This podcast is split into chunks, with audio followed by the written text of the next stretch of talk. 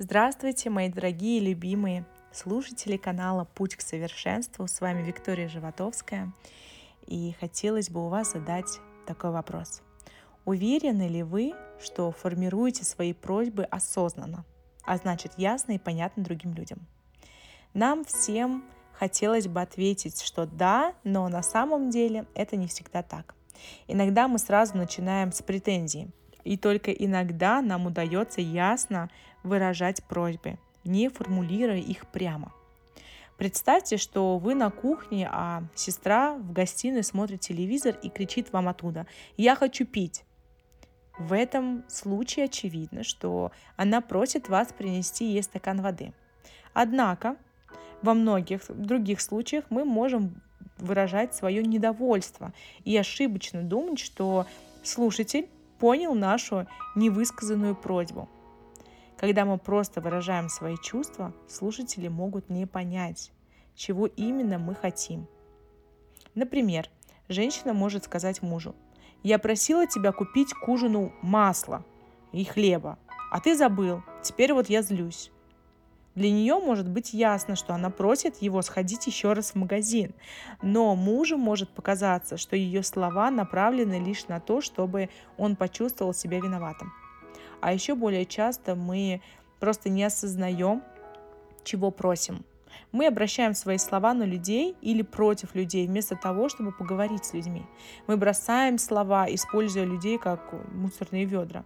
И в таких случаях слушатель, будучи не в силах распознать запрос, в словах говорящего может испытывать замешательство, как вот в тех ситуациях, которых, в которых я привела вам в пример.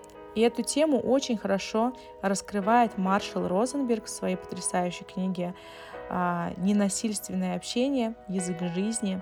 И я бы хотела зачитать один небольшой фрагмент, очень интересный, который, скорее всего, раскроет вам некоторые тонкости.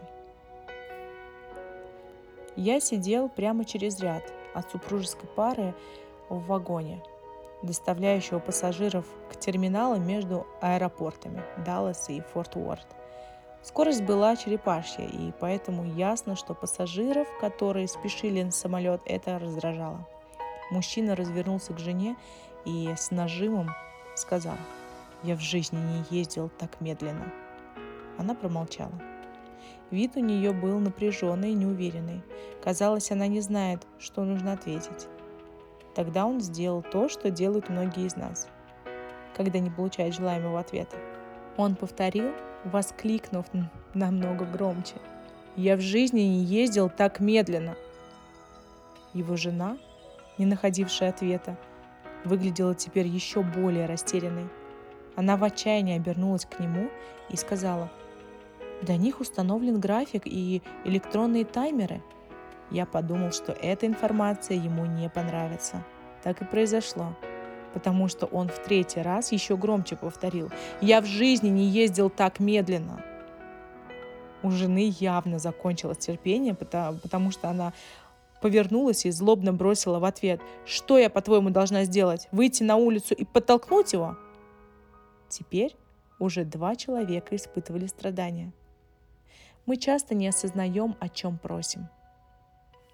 Ну что ж, какого же ответа ожидал этот мужчина? Как вы думаете? Думаю, он хотел убедиться, что его беспокойство понимают. Если бы его жена знала это, она бы могла ответить, э, например, «Кажется, ты боишься, что мы опоздаем на самолет, и тебе очень не нравится, что мы так движемся медленно. Не переживай, любимый, мы будем вовремя». И в этом диалоге жена услышала раздражение мужа, но не понимала, о чем он просит. Настолько же сложно противоположная ситуация, когда люди высказывают свои просьбы, но не озвучивая предварительно чувства и потребности, которые им сопутствуют.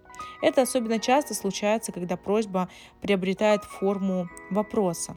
Ну, например, если вы спросите своего ребенка, почему бы тебе не подстричься? Такой вопрос подростки с легкостью могут почитать требованием или какой-то агрессией. Если родители забудут высказать свои чувства и потребности, ну, например, э, мы очень беспокоимся, что у тебя так отросли волосы, они, они спадают на глаза, э, ты можешь что-то не увидеть, э, ты можешь испортить зрение, почему бы тебе не подстричься? Разница очевидна, правда? Однако часто люди говорят, не осознавая, чего просят. Они могут сказать я ни о чем не прошу, просто мне захотелось сказать то, что я сказал. Я считаю, что каждый раз, когда мы что-то говорим друг другу, мы чего-то хотим в ответ. Иногда просто понимая вербального или невербального подтверждения, что нас услышали, как в случае с тем мужчиной. Иногда нам Нужна просто искренность, что мы хотим честной реакции слушателей на наши слова. Или мы можем хотеть действия, которые, как мы надеемся, удовлетворит наши потребности. Просто запомните, чем яснее мы понимаем, чего хотим друг от друга, тем выше вероятность того, что наши потребности будут удовлетворены. Всем самого прекрасного и понимающего дня, мои дорогие.